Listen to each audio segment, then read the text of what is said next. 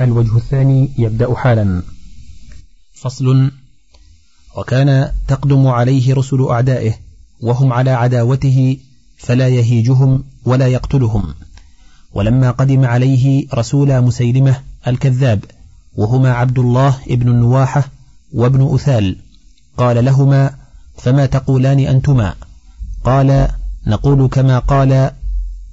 فقال رسول الله صلى الله عليه وسلم: لولا أن الرسل لا تقتل لضربت أعناقكما، فجرت سنته ألا يقتل رسول. وكان هديه أيضا ألا يحبس رسول عنده إذا اختار دينه، فلا يمنعه من اللحاق بقومه بل يرده إليهم، كما قال أبو رافع: بعثتني قريش إلى النبي صلى الله عليه وسلم، فلما أتيته وقع في قلبي الإسلام، فقلت: يا رسول الله، لا أرجع إليهم. فقال: إني لا أخيس بالعهد ولا أحبس البرد، ارجع إليهم، فإن كان في قلبك الذي فيه الآن فارجع.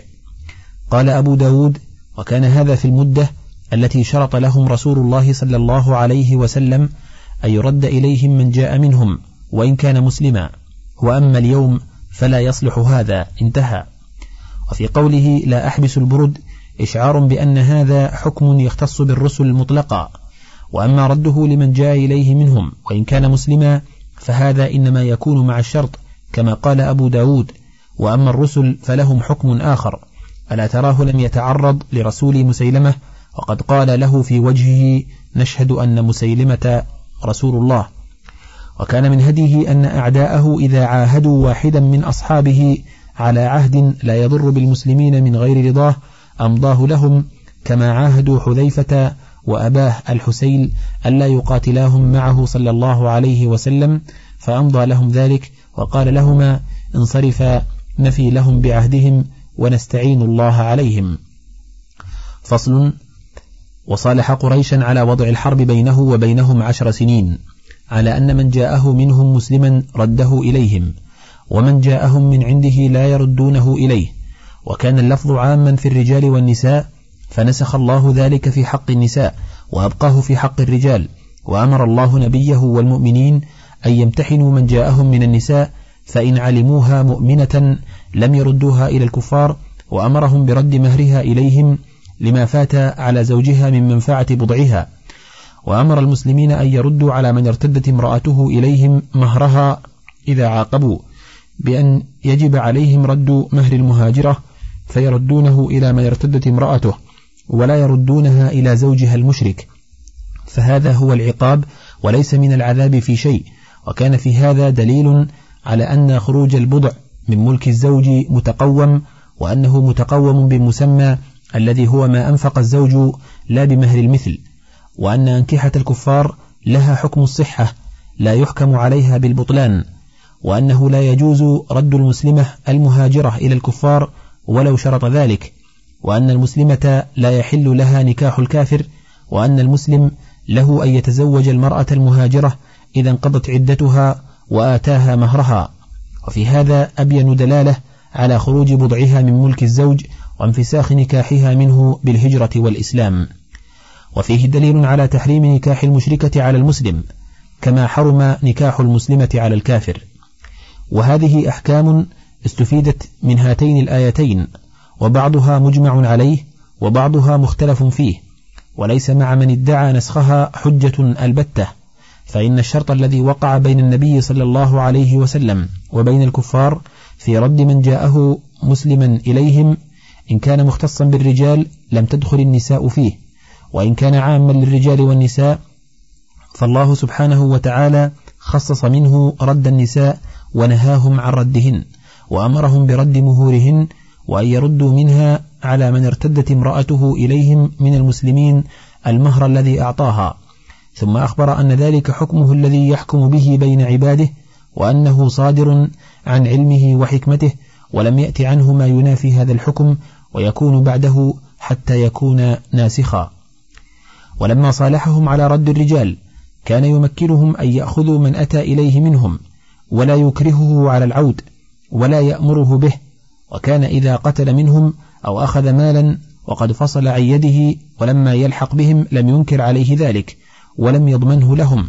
لأنه ليس تحت قهره ولا في قبضته، ولا أمره بذلك، ولم يقتض عقد الصلح الأمانة على النفوس والأموال إلا عمن هو تحت قهره وفي قبضته، كما ضمن لبني جذيمة ما أتلفه عليهم خالد من نفوسهم وأموالهم وأنكره وتبرأ منه. ولما كانت إصابته لهم عن نوع شبهة، إذ لم يقولوا أسلمنا وإنما قالوا صبأنا، فلم يكن إسلاما صريحا ضمنهم بنصف دياتهم لأجل التأويل والشبهة، وأجراهم في ذلك مجرى أهل الكتاب الذين قد عصموا نفوسهم وأموالهم بعقد الذمة ولم يدخلوا في الإسلام، ولم يقتضي عهد الصلح أن ينصرهم على من حاربهم ممن ليس في قبضة النبي صلى الله عليه وسلم وتحت قهره، فكان في هذا دليل على أن المعاهدين إذا غزاهم قوم ليسوا تحت قهر الإمام وفي يده وإن كانوا من المسلمين، أنه لا يجب على الإمام ردهم عنهم ولا منعهم من ذلك ولا ضمان ما أتلفوه عليهم.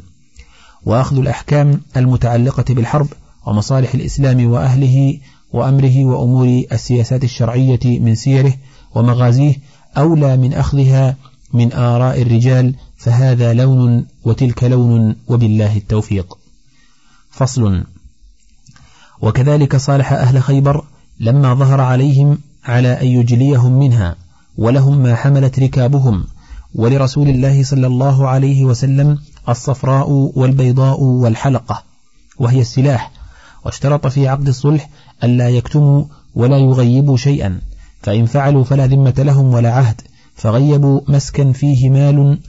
وحلي لحيي بن أخطب كان احتمله معه إلى خيبر حين أجليت النضير، فقال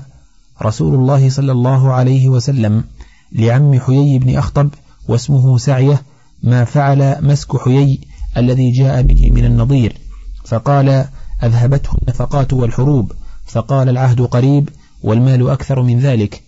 وقد كان حيي قتل مع بني قريظة لما دخل معهم، فدفع رسول الله صلى الله عليه وسلم عمه إلى الزبير ليستقره، فمسه بعذاب، فقال: قد رأيت حييا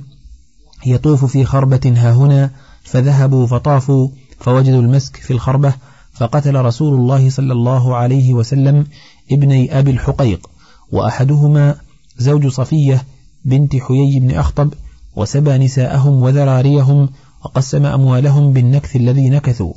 وأراد أن يجليهم من خيبر، فقالوا: دعنا نكون في هذه الأرض نصلحها ونقوم عليها، فنحن أعلم بها منكم. ولم يكن لرسول الله صلى الله عليه وسلم ولا لأصحابه غلمان يكفونهم مؤونتها، فدفعها إليهم على أن لرسول الله صلى الله عليه وسلم الشطر من كل شيء يخرج منها من ثمر أو زرع، ولهم الشطر، وعلى أن يقرهم فيها ما شاء.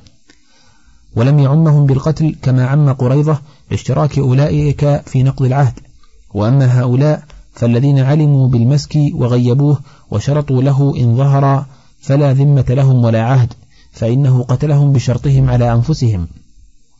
ولم يتعد ذلك إلى سائر أهل خيبر، فإنه معلوم قطعا أن جميعهم لم يعلموا بمسك حيي وأنه مدفون في خربة، فهذا نظير الذمي والمعاهد إذا نقض العهد ولم يمالئه عليه غيره، فإن حكم النقض فهو مختص به. ثم في دفعه إليهم الأرض على النصف دليل ظاهر على جواز المساقات والمزارعة، وكون الشجر نخلا لا أثر له البتة، فحكم الشيء حكم نظيره. فبلد شجرهم الأعناب والتين وغيرهما من الثمار في الحاجة إلى ذلك حكمه حكم بلد شجرهم النخل، سواء ولا فرق. وفي ذلك دليل على أنه لا يشترط كون البذر من رب الأرض، فإن رسول الله صلى الله عليه وسلم صالحهم عن الشطر ولم يعطهم بذرا البتة، ولا كان يرسل إليهم ببذر، وهذا مقطوع به من سيرته، حتى قال بعض أهل العلم: إنه لو قيل باشتراط كونه من العامل لكان أقوى من القول باشتراط كونه من رب الأرض، لموافقته لسنة رسول الله صلى الله عليه وسلم في أهل خيبر. والصحيح أنه يجوز أن يكون من العامل وأن يكون من رب الأرض، ولا يشترط أن يختص به أحدهما. والذي شرطوه من رب الأرض ليس معهم حجة أصلا أكثر من قياسهم المزارعة على المضاربة. قالوا: كما يشترط في المضاربة أن يكون رأس المال من المالك والعمل من المضارب، فهكذا في المزارعة وكذلك في المساقاه يكون الشجر من أحدهما والعمل عليها من الآخر، وهذا القياس إلى أن يكون حجة عليهم أقرب من أن يكون حجة لهم، فإن في المضاربة يعود رأس المال إلى المالك ويقتسمان الباقي،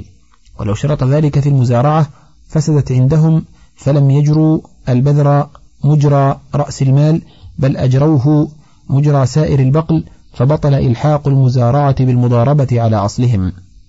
وأيضا فإن البذر جار مجرى الماء ومجرى المنافع، فإن الزرع لا يتكون وينمو به وحده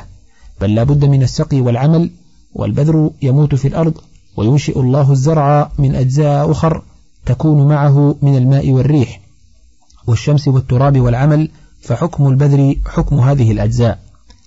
وأيضا فإن الأرض نظير رأس المال في القراض، وقد دفعها مالكها إلى المزارع، وبذرها وحرثها وسقيها نظير عمل المضارب، وهذا يقتضي أن يكون المزارع أولى بالبذر من رب الأرض تشبيها له بالمضارب، فالذي جاءت به السنة هو الصواب الموافق لقياس الشرع وأصوله.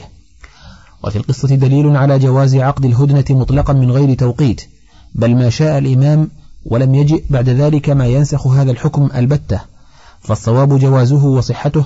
وقد نص عليه الشافعي في رواية المزني ونص عليه غيره من الأئمة، ولكن لا ينهض إليهم ويحاربهم حتى يعلمهم على سواء ليستوهم، وهو في العلم بنقض العهد.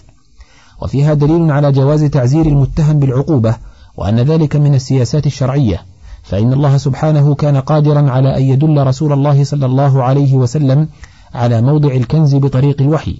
ولكن أراد أن يسن للأمة عقوبة المتهمين ويوسع لهم طرق الأحكام رحمة بهم وتيسيرا لهم. وفيها دليل على الأخذ بالقرائن في الاستدلال على صحة الدعوى وفسادها، لقوله صلى الله عليه وسلم لسعية لما ادعى نفاد المال العهد قريب والمال أكثر من ذلك. وكذلك فعل نبي الله سليمان بن داود في استدلاله بالقرينة على تعيين أم الطفل الذي ذهب به الذئب، وادعت كل واحدة من المرأتين أنه ابنها، واختصمتا في الآخر، فقضى به داود للكبرى، فخرجتا إلى سليمان فقال بما قضى بينكما نبي الله، فأخبرتاه فقال ائتوني بالسكين أشقه بينكما، فقالت الصغرى لا تفعل رحمك الله، هو ابنها، فقضى به للصغرى، فاستدل بقرينة الرحمة والرأفة التي في قلبها وعدم سماحتها بقتله وسماحة الأخرى بذلك، لتصير أسوتها في فقد الولد على أنه ابن الصغرى. فلو اتفقت مثل هذه القضية في شريعتنا لقال أصحاب أحمد والشافعي ومالك رحمهم الله عمل فيه بالقافة، وجعلوا القافة سببا لترجيح المدعي للنسب رجلا كان أو امرأة. قال أصحابنا وكذلك لو ولدت مسلمة وكافرة ولدين، وادعت الكافرة ولد المسلمة، وقد سئل عنها أحمد فتوقف فيها، فقيل له ترى القافة؟ قال ما أحسنها، فإن لم توجد قافة وحكم بينهما حاكم بمثل حكم سليمان لكان صوابا، وكان أولى من القرعة، فإن القرعة إنما يصار إليها إذا تساوى المدعيان من كل وجه ولم يترجح أحدهما على الآخر، فلو ترجح بيد أو شاهد واحد أو قرينة ظاهرة من لوث أو نكول من خصمه عن اليمين أو موافقة شاهد الحال لصدقه،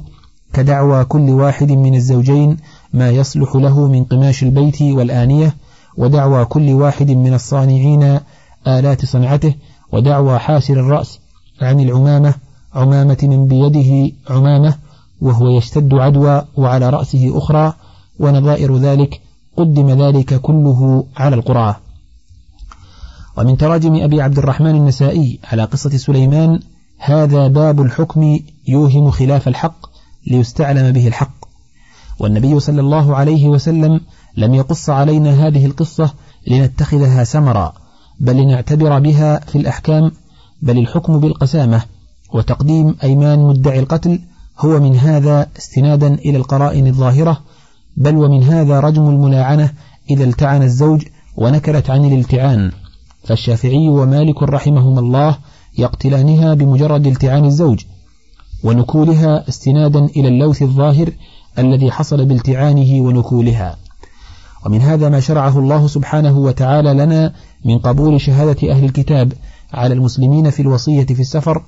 وأن ولي الميت إذا اطلع على خيانة من الوصيين جاز لهما أن يحلفا ويستحق ما حلف عليه، وهذا لوث في الأموال، وهذا نظير اللوث في الدماء وأولى بالجواز منه. وعلى هذا إذا اطلع الرجل المسروق ماله على بعضه في يد خائن معروف بذلك ولم يتبين أنه اشتراه من غيره جاز له أن يحلف أن بقية ماله عنده وأنه صاحب السرقة استنادا إلى اللوث الظاهر والقرائن التي تكشف الأمر وتوضحه،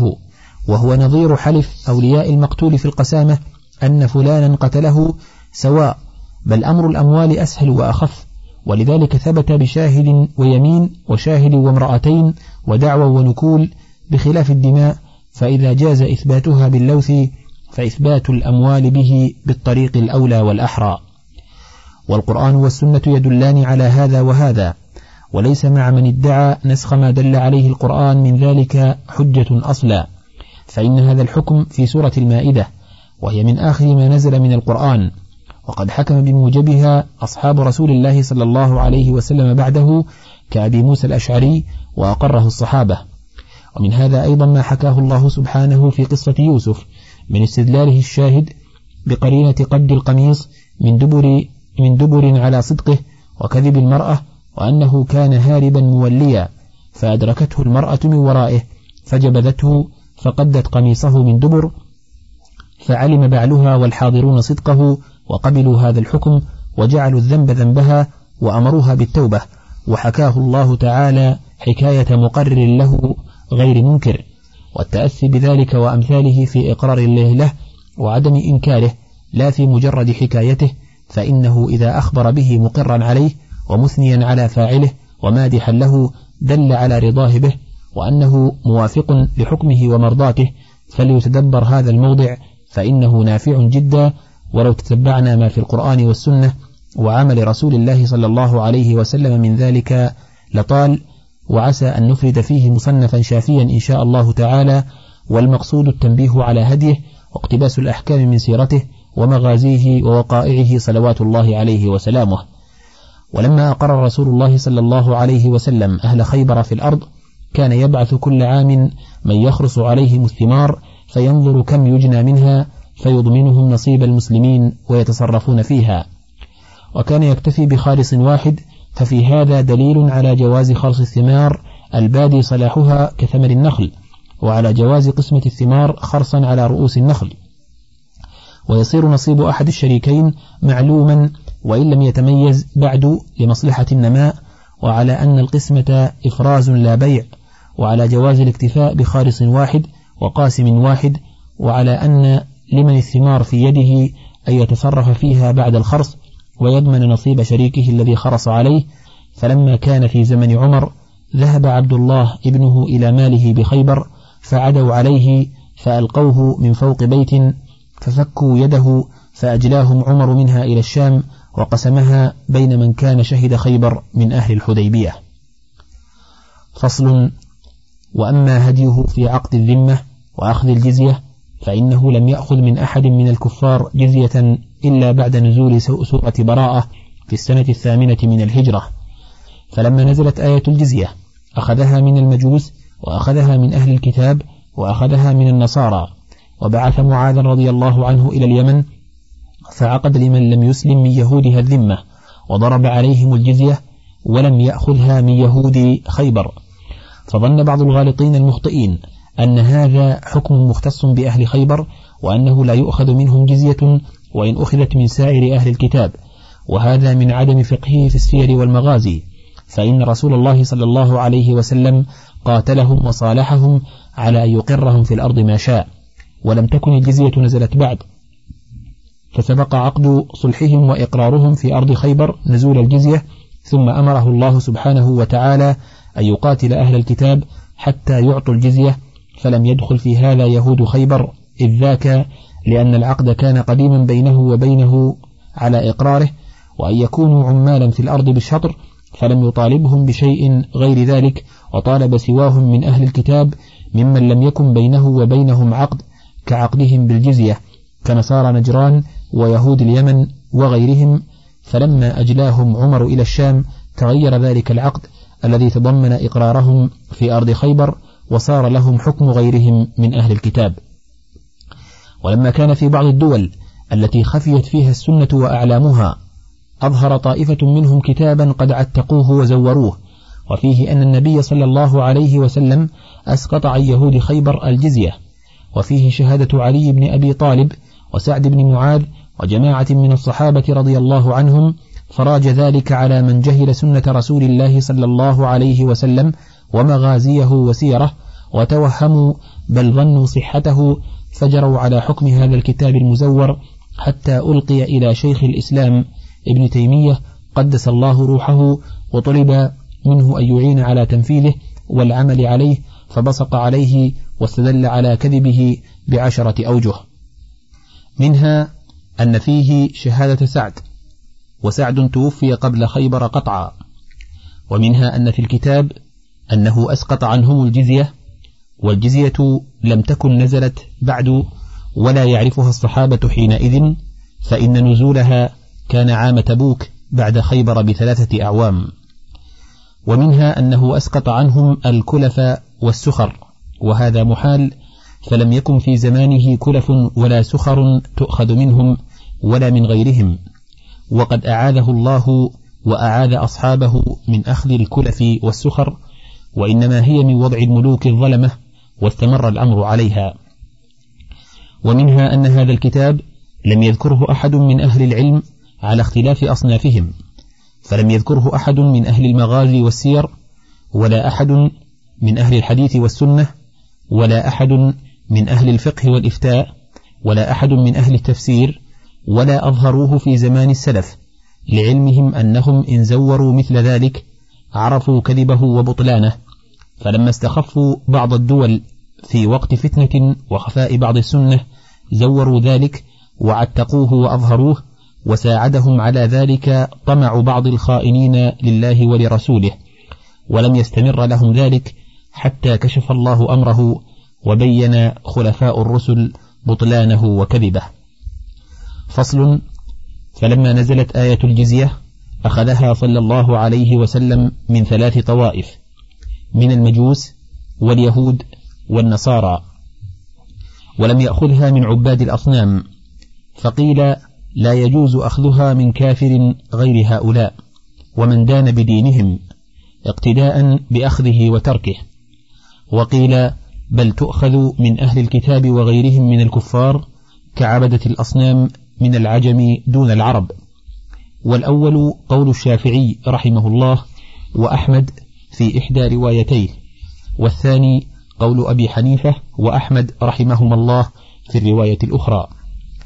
وأصحاب القول الثاني يقولون إنما لم يأخذها من مشرك العرب،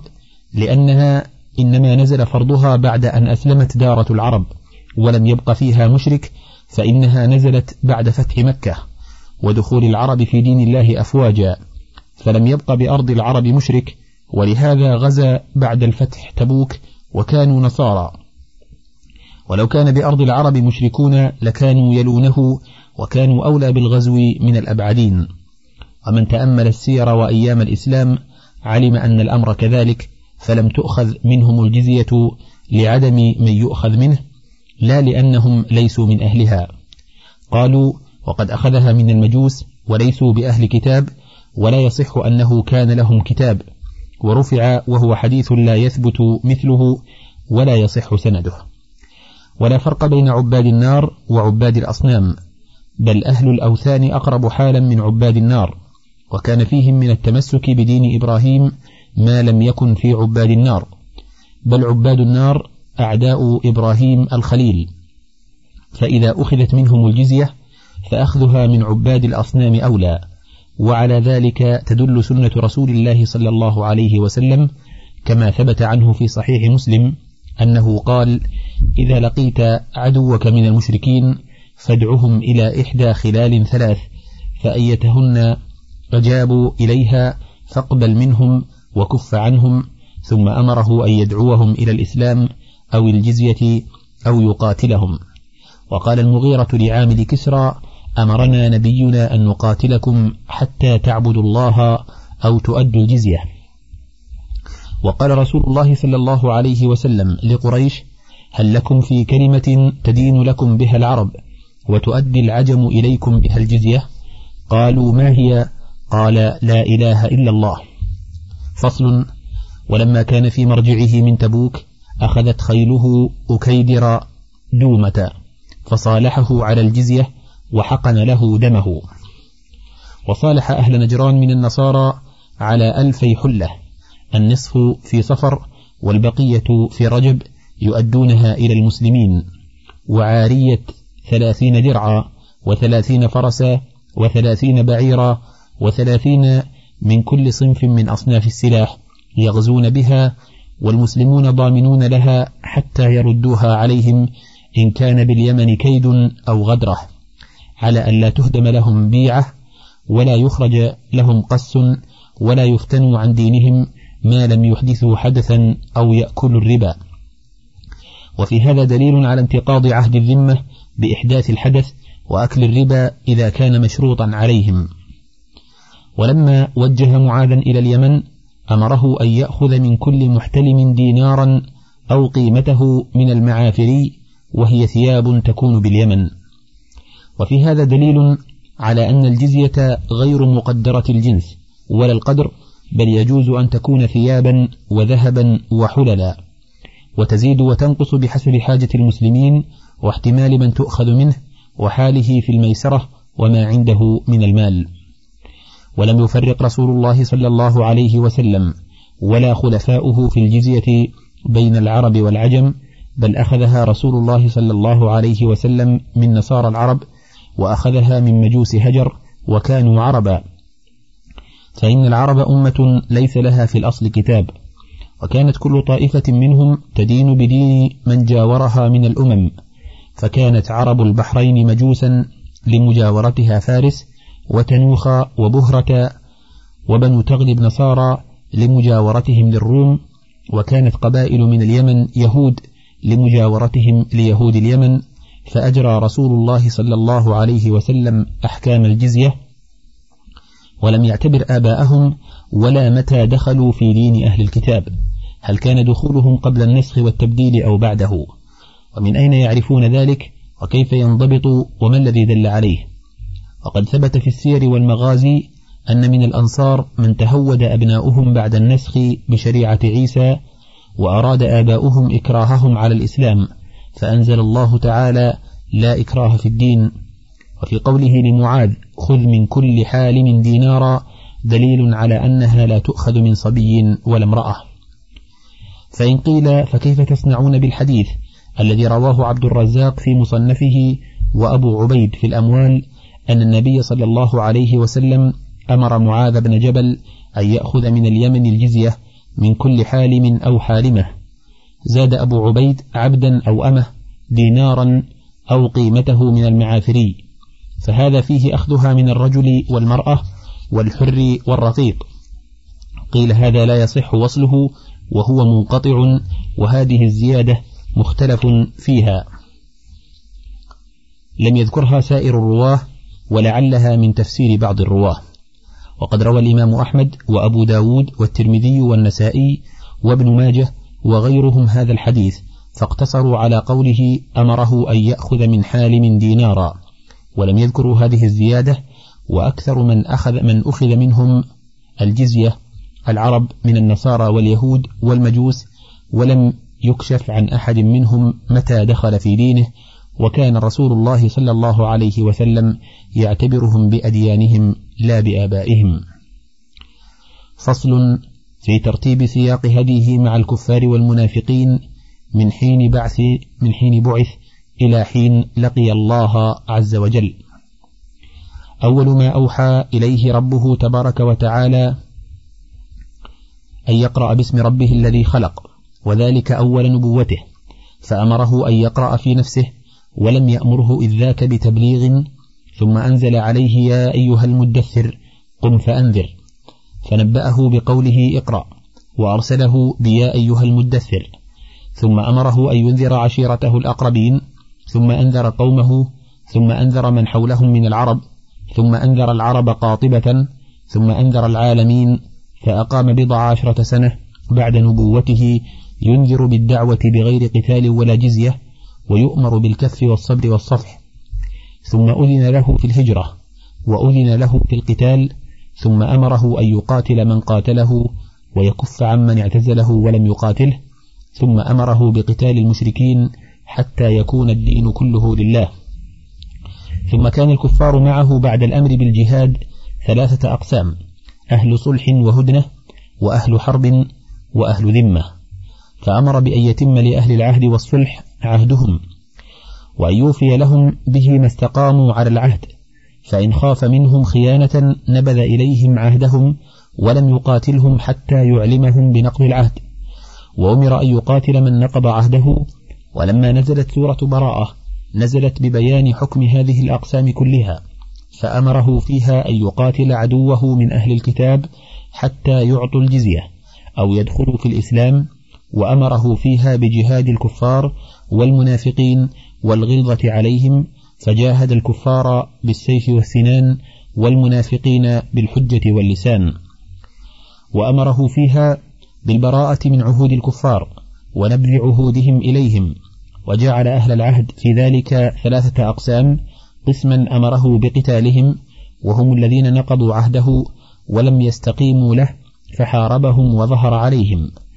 وقسما لهم عهد مؤقت لم ينقضوه ولم يظاهروا عليه، فأمره أن يتم لهم عهدهم إلى مدتهم، وقسما لم يكن لهم عهد ولم يحاربوه أو كان لهم عهد مطلق، فأمر أن يؤجلهم 4 أشهر، فإذا انسلخت قاتلهم، وهي الأشهر الأربعة المذكورة في قوله فسيحوا في الأرض 4 أشهر، وهي الحرم المذكورة في قوله فإذا انسلخ الأشهر الحرم فاقتلوا المشركين.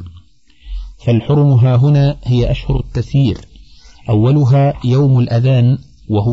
وهو اليوم 10 من ذي الحجة،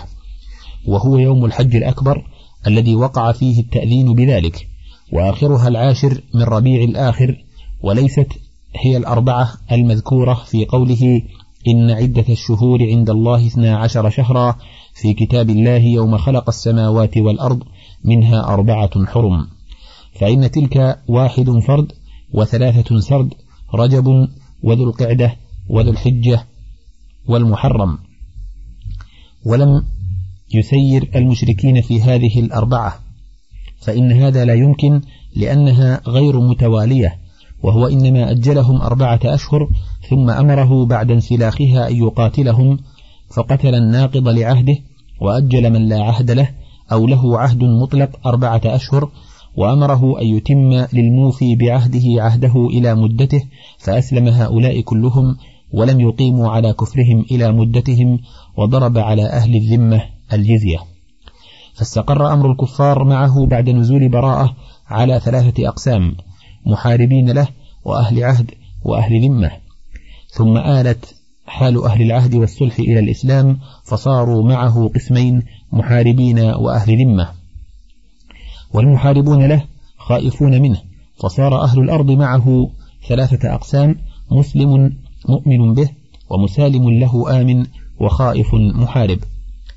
وأما سيرته في المنافقين فإنه أمر أن يقبل منهم علانيتهم،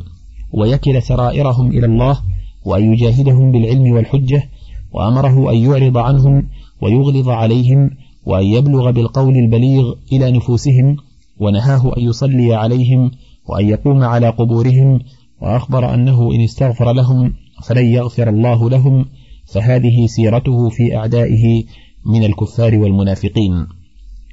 فصل. وأما سيرته في أوليائه وحزبه فأمره أن يصبر نفسه مع الذين يدعون ربهم بالغداة والعشي يريدون وجهه، وأن لا تعدو عيناه عنهم، وأمره أن يعفو عنهم ويستغفر لهم ويشاورهم في الأمر، وأن يصلي عليهم، وأمره بهجر من عصاه وتخلف عنه حتى يتوب ويراجع طاعته كما هجر الثلاثة الذين خلفوا. وأمره أن يقيم الحدود على من أتى موجباتها منهم، وأن يكونوا عنده في ذلك سواء شريفهم ودنيئهم. وأن يكونوا سواء شريفهم ودنيئهم، وأمره في دفع عدوه من شياطين الإنس بأن يدفع بالتي هي أحسن، فيقابل إساءة من أساء إليه بالإحسان، وجهله بالحلم، وظلمه بالعفو، وقطيعته بالصلة. وأخبره أنه إن فعل ذلك عاد عدوه كأنه ولي حميم. وأمره في دفعه عدوه من شياطين الجن بالاستعاذة بالله منهم، وجمع له هذين الأمرين في 3 مواضع من القرآن، في سورة الأعراف والمؤمنين وسورة حاميم فصلت، فقال في سورة الأعراف: خذ العفو وأمر بالعرف وأعرض عن الجاهلين، وإما ينزغنك من الشيطان نزغ فاستعذ بالله إنه سميع عليم. فأمره باتقاء شر الجاهلين بالإعراض عنهم، وباتقاء شر الشيطان بالاستعاذة منه، وجمع له في هذه الآية مكارم الأخلاق والشيم كلها. فإن ولي الأمر له مع الرعية 3 أحوال، فإنه لا بد له من حق عليهم يلزمهم القيام به، وأمر يأمرهم به،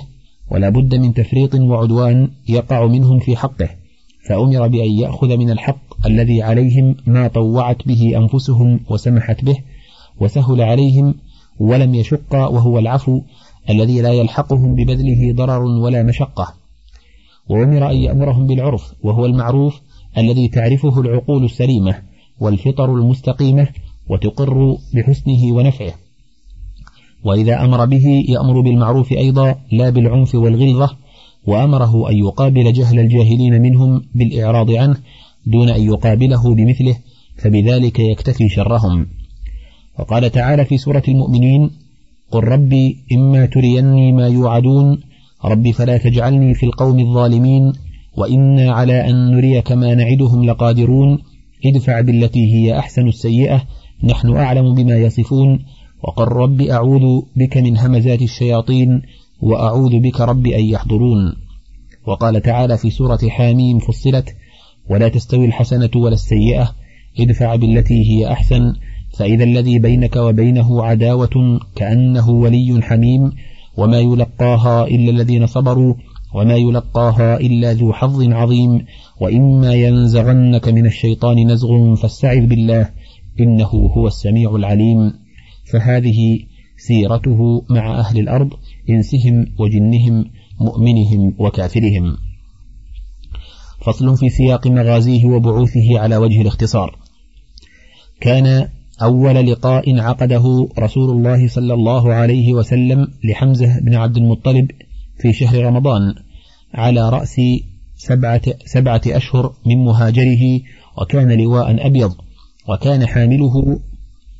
أبا مرثد كناز ابن الحسين الغنوي حليف حمزة، وبعثه في 30 رجلا من المهاجرين خاصة يعترض عيرا لقريش جاءت من الشام وفيها أبو جهل بن هشام في 300 رجل، فبلغوا سيف البحر من ناحية العيص فالتقوا واصطفوا للقتال، فمشى مجدي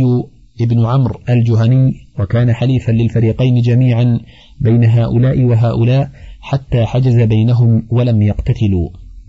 فصل. ثم بعث عبيدة بن الحارث بن المطلب في سرية إلى بطن رابغ في شوال على رأس 8 أشهر من الهجرة، وعقد له لواء أبيض وحمله مصطح بن أثاثة ابن عبد المطلب ابن عبد مناف، وكان في 60 من المهاجرين ليس فيهم أنصاري، فلقي أبا سفيان ابن حرب وهو في 200 على بطن رابغ على 10 أميال من الجحفة، وكان بينهم الرمي ولم يسلوا السيوف ولم يصطفوا للقتال، وإنما كانت مناوشة. وكان سعد بن أبي وقاص فيهم وهو أول من رمى بسهم في سبيل الله، ثم انصرف الفريقان على حاميتهم. قال أبو إسحاق: وكان على القوم عكرمة ابن أبي جهل، وقدم سرية عبيدة على سرية حمزة. فصل. ثم بعث سعد بن أبي وقاص إلى الخرار في ذي القعدة على رأس 9 أشهر، وعقد له لواء أبيض وحمله المقداد بن عمرو، وكانوا 20 راكبا يعترضون عيرا لقريش،